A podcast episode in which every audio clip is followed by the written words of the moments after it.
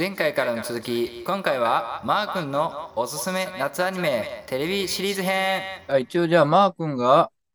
えーおすすめし、夏アニメでおすすめするのが、はい。映画がイブの時間で、そうですね、テレビアニメシリーズがカナダのアストラの、一応、6話でしたっけ？はい。あ、?5 話上げても6、らいましたけど、56、56でちょっと。5、6で。はい。はい、56ぐらいで。はい。ということで、じゃあ、あどうぞサクッといきますね。はいはい。じゃあ皆さん。スタートはい。皆さん、夏、満喫してました？あ、すみません。噛みましたね。皆さん、夏、満喫してますかね？はい。え？満喫してない？え？なんだって？いやー、な、この夏ですよ。夏、みんな外へ出ないんですか？あー、出れないか。まあ、インドアの人とか難しいですよね、多分。あー、でも、でもどっかあれですよね。どっか行きたい。そういう気持ち、わかります。わかります。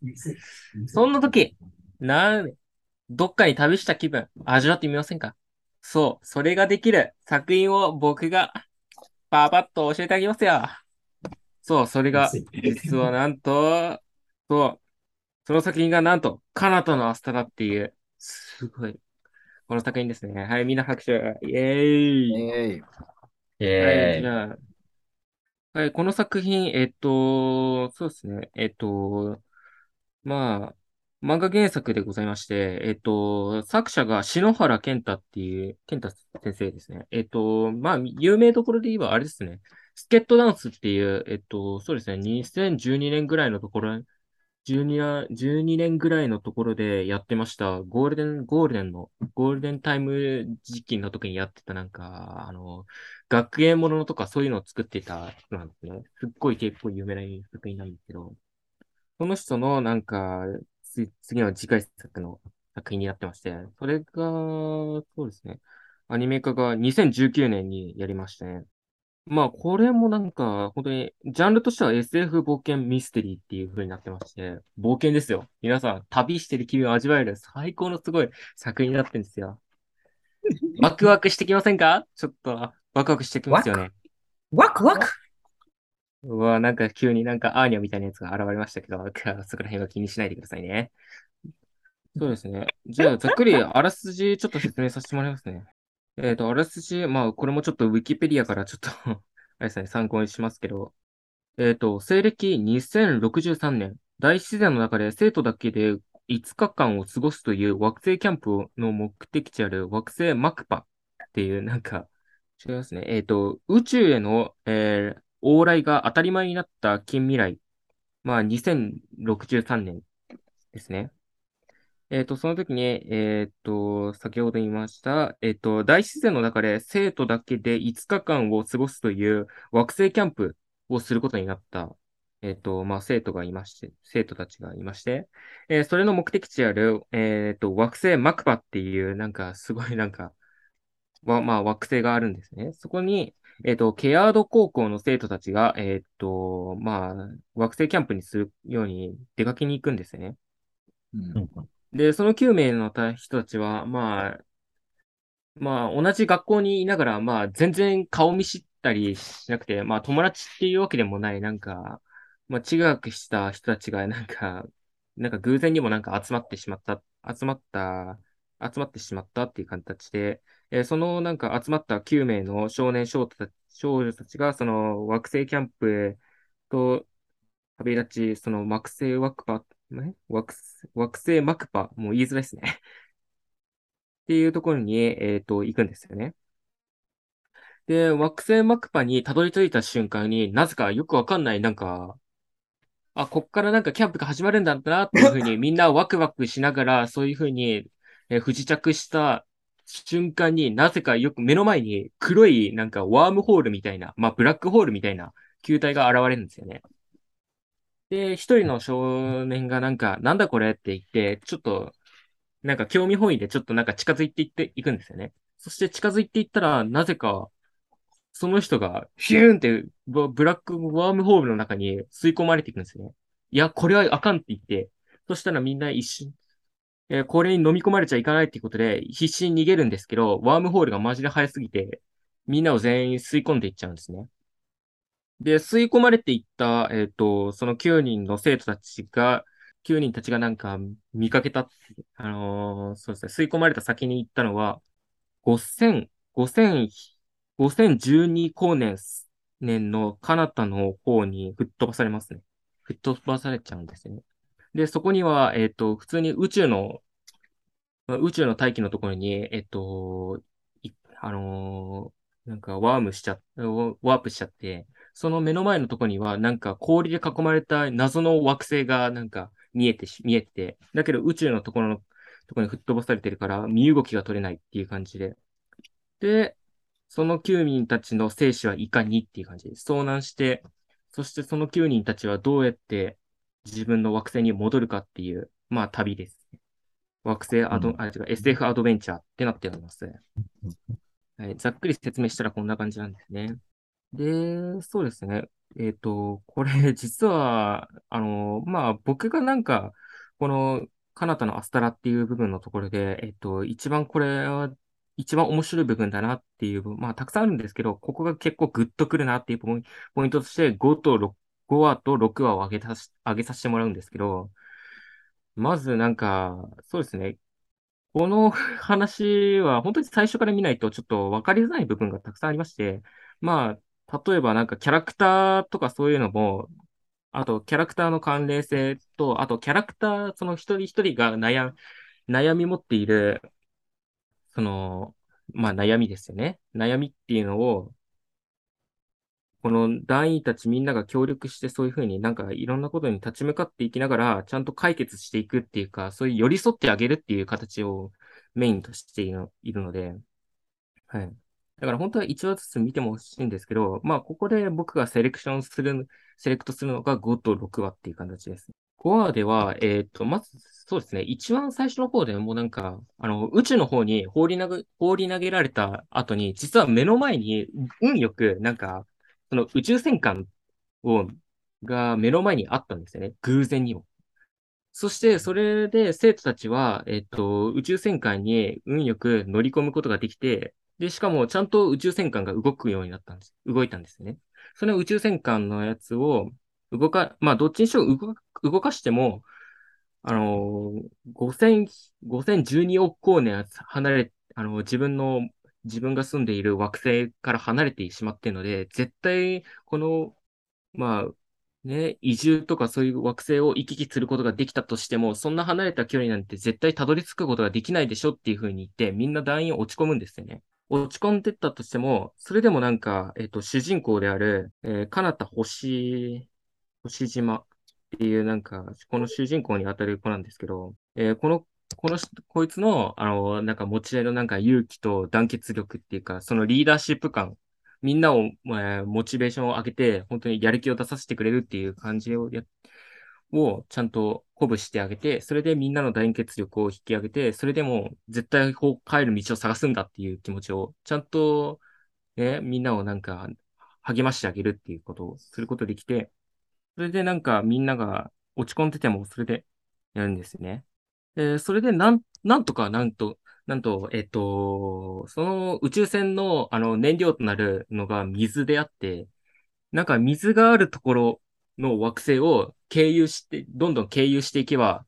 なんとかたどり、あのー自分の、自分の住んでいる惑星にたどり着くことができるっていうことが判明するんです。で、それで、その手を使えば帰れるっていうことが分かって、みんなはそれで、まあ、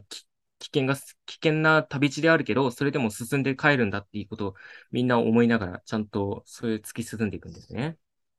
はい。で、そんななさなかのやつで、えー、その行ってる最中、帰ってる最中の、えっと、お話になりますね。5と6は。えっと、なん、どのぐらい、何話、何個目の島かわ惑星かどうか忘れちゃったんですけど、えっと、その何個目かの惑星のところに不時着して、で、そこには9割方水だけの惑星。で、それ以外は本当にな、それ以外が陸っていう感じの、まあ、孤島がたくさん並ぶ島って感じになってるんですけど、そこは本当になんか、あのーまあ、言うなれば楽園って言われてる惑星にたどり着くんですよね。で、そこでなんか5日間ぐらい滞在してる最中に、えっと、団員の仲間であるルカ・エスポジトと、えっと、ウルガ・ツバイクっていう、まあ、この二人がなんか、えっと、この二人がなんか言い争ってるっていう感じの話なんですけど、えっと、このルカ・エスポジトっていう子は、えっと、なんか、紫色の髪をした、なんか、ちょっと、なんか、ヘラヘラってしたような感じの、なんか、ポジティブ、ポジティブな感じで、なんか、みんなに打ち解けようって、なんか、みんなに気楽になんか、話しかける、なんか、勝手に懐に入ってきそうな、入ってくる、なんか、生徒なんですよね。その子が、はい、陽気ですね。で、その子と、えっと、ウルガツバイクっていう、なんか、まあ、団員の中、まあ、生徒の中でもなんか、えー極めてなんか、一人っ子、まあ、いわゆる一匹お、一匹狼としてなってる。で、なんかみんなとはあんまり打ち解けられてないっていう。だから自分一人の、まあ、こういうことはやってくれって言われたら、まあやるんですけど、それ以外のことはみんなと打ち解けることができないっていう状態の子なんですけど、でもそのことをなんか、ウルガとルカは、まあその中でもなんか一応なんか仲が打ち解け合ってるんじゃないのかって。ウルガはルカのことを一応許してるって感じなんですけど、その時、えーその惑星のところで、えっと、なんか食料採集をしてる際に、えールカ・エスポシトっていうこの子の父親が、実は、えっと、その自分が住んでいた惑星のところで、えっと、上院議員、まあ、議員、まあ、いわゆる、あれですね、政府のなんか、お偉い方の方っていうことが判明しちゃって、まあ、ルカから、ルカの口から、えっと、ポロって出て出てしまったときに、えっと、ウルガが実は昔、えっと、まあ、ウルガの兄弟で、お兄さんであるこう人が、えっと、そのルカのお父さんに、えっと、殺されてしまったっていうことが判明しまして、それでウルガは、その、えっと、ち、あの、その兄貴の仇を、仇のために、えっと、そのルカのお、お父さんを、えっと、貶めるために、ルカを殺そうとして銃を突きつけるんですね。えっと、お前はここで死ねって。いや、驚愕発言なんですね。今まで仲良くみんなで一緒に、あの、団結してやっていこうって言って、まあ、ルカ、みんな、そうですね、なんか、まあ、本当に打ち解け合ってるってわけでもないけど、それでもちゃんと仲良くなんか、こういうふうに旅をして、なんかやってることができたって、やっていけることができたっていう感じなのに、に、あの、その最中で、あの、こういう小競り合いが起きて、小競り合いっていうか、本当の大きな事件が起きたっていう。で、しかもみんなにはちゃんとか、そいつにはちゃんとなんか、すごい過去を持っていて、っていう感じのやつのシーンなんですけど、いや、このシーンなんですけど、本当になんか、なんか、いろん、まあ、そのわ、その前の1話とか2話とか、そこら辺、まあ、この5、6話に至るまでの間にも、ちゃんと他の子たちの、他の子たちをピックアップした過去の出来事や、そんなことたくさん、たくさんあったんですよね。なんか、親に見捨てられたと。まあ、これもなんか衝撃的なんですけど、親には相手にされてもらってない、親の愛情をもらってないっていう、なんかすごい過去とかたくさんあるんですよね。なんか、この話なんか、そうなんですよ。キャコ、あキャラクター各々になんか本当にたくさんの過去を持ってて、でもそれでもなんその過去っていうのが本当になんか悲惨、悲惨っていうか、なんか本当にグッてくるような感情、自分たちにもなんか本当に感情移入させてくれるような風にピックアップされてるっていうのが本当にすごいなって思って。その中でもこのなんか、あれですね、このウルガっていう子が本当に特になんか僕にはグッとくるような作品になってまして、うん。で、それでも、その中で、あのーそれと、プラス、ルカっていう子にも、なんか、いろんな過去を持っていて、そのルカっていう子にも本当に感情移入できるような感じで、いう話数になっていますね。はい。なんか、ここでなんか質問ありますか？なんか、変な風に形終わっちゃいます。いや、でも僕はそうですね、カナタのアストラに関しては、原作、原作自体結構、なんか漫画大賞みたいなの撮ってて、あの、はい。評価されてて、で、その時に、あの、スパジャポに行って、前回読んだんですけど、あの、はい。その、やっぱり、その S、これも SF で、えっと、まあ、ストーリー自体が面白いっていうか、みちょっとミステリーになってるというか、その、ある子供たちが集められて、まあ、宇宙に飛ばされたんですけども、で、その宇宙に飛ばされたのが、偶然じゃなくて、これは、あの、必然だったんじゃないかっていう、ちょっと疑い始めて、で、その仲間の中に、まあ言ったらクラスメイトの中に、実は一人資格がいて、えっと、そいつが、まあ、仕組んでるというかね、見張ってるんじゃないかっていうところから、じゃあこの中で、じゃあ一体犯人は誰なんだっていう、で、疑い始めるっていう中で、えっと、この5話と6話もあって、その中でお前が資格なんじゃないかっていうことで、えっと、まあ、殺されそうになるっていう展開あるんですけど、で、その後もいろんな、えっと、まあ、誰が資格なんだっていう大きな、えー謎もありつつ、えーそれぞれのキャラクターの背景とかも掘り下げられていって、えーまあ、非常に面白い作品だなっていう感じはしましたね、漫画読んでは。はい。そうですね、本当に。なんか、そうですね、あの、黒い玉とかそういう最初の出来事の出来事っていうのが、マジ、あまりにも衝撃的だったけど、それでもなんか、なんかそれに躊躇せずに、自分ちゃんと生きようっていう風に、決死の努力っていうか、覚悟っていうのをちゃんと見られるっていうのが、本当にこの醍醐味な感じなんですね。だから、この作品の本当に見どころっていうのは、あの、ちゃんと、そうですね、一人一人が悩む、そういう感じになってるとしても、あのー団結して、ちゃんと生きるっていうことを諦めないっていうのが、本当にテーマになってるんじゃないのかなって僕は思いますね。そうです。多分あの、15少年漂流記とかが多分元ネタの一つになってると思うんだけど、その、はいキャラクター一人一人が結構、その、過去にどういうことがあったかっていうこと以外にも、なんか能力っていうか、例えばこいつはリーダーシップがあるとかね、あの、あと女の子で映像記憶があるっていう、そういう、まあ一人一人特技っていうか、それでみんなで力を合わせて、えーまあサバイバルしていくっていう話なんで、はい。はい。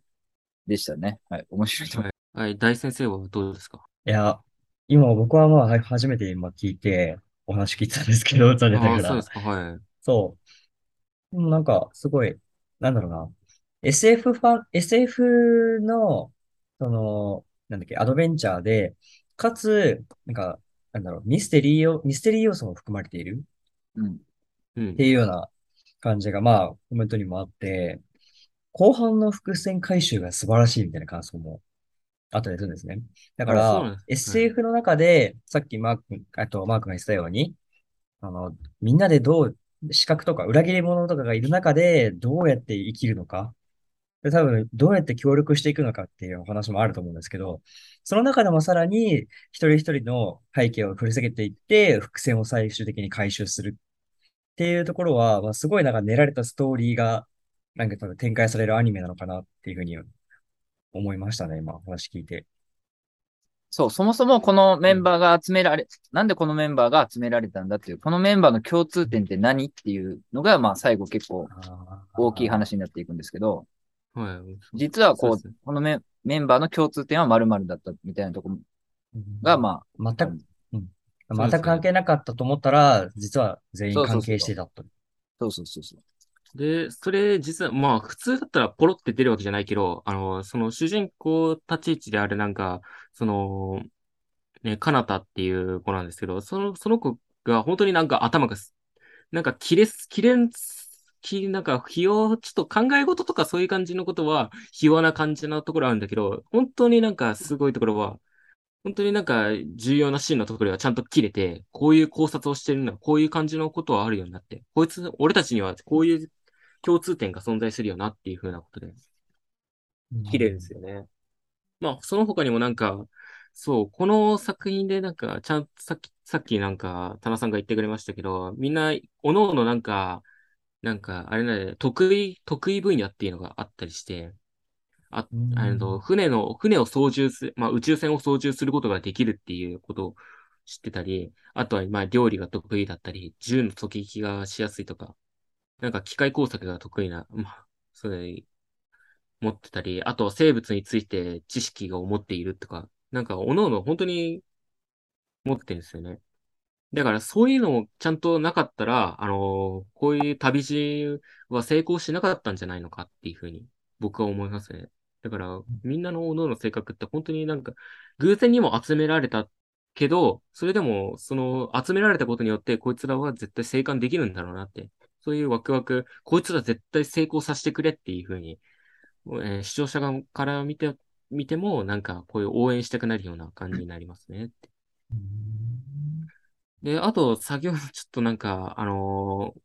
こいつ、俺たち、その、そのキャラクターのなんか共通点は〇〇だっていう感じのやつ。で、まあ、後々なんて、本当に最後ら辺のなんか9話とかそこら辺で多分回収されてくるんですけど、それまでもちゃんとなんか伏線っていう感じっていうか、なんか衝撃的なシーンがあったりして、その中でも5話、そうですね、5話目のところとか結構衝撃的なシーンとかがありますんで、なんか、あの、一応なんか、あの、遭難したっていうことが、あの、その地元の惑星のところで報道されるんですよね。だけど、その際に、えっと、自分、その、各々のキャラクターの親御さんが、なんか、創作願いのやつで、どうするかっていう会議がある、会議のシーンがあるんですけど、そこのシーン、実はなんか、僕たちから見、あの、視聴者側から見たとしても、これな、こいつらって、本当に悲しんでんのかとか、こいつらは本当になんか、え、どういう気持ちを持って、どういうふうに思ってんのかなとか、そういうなんか、暗喩されているような感じ、表情からなんか、むむっていう感じな表情が見受けられるとか、まあ、大人たちもなんか、実はなんか隠してることがあるんじゃないのかっていうところが、実は5話のところでなんか、結構、なんか、勘のいい人たちは多分なんか疑問とかそういう感じに思える、思われる方々が多いんじゃないのかなって思いますね。だから本当に見てて、だからどんどん明かされていく真実っていうのが、を確かめてみたいっていう、そういう気持ちになるっていう部分があるので、本当に最初からちゃんと見、見逃さずに見てくれるといいですね。はい。はい。ということで、テレビアニメシリーズのおすすめは、カナダのアストロはい。えそうなります。はい。じゃあ、劇場版のおすすめ。次回に続く。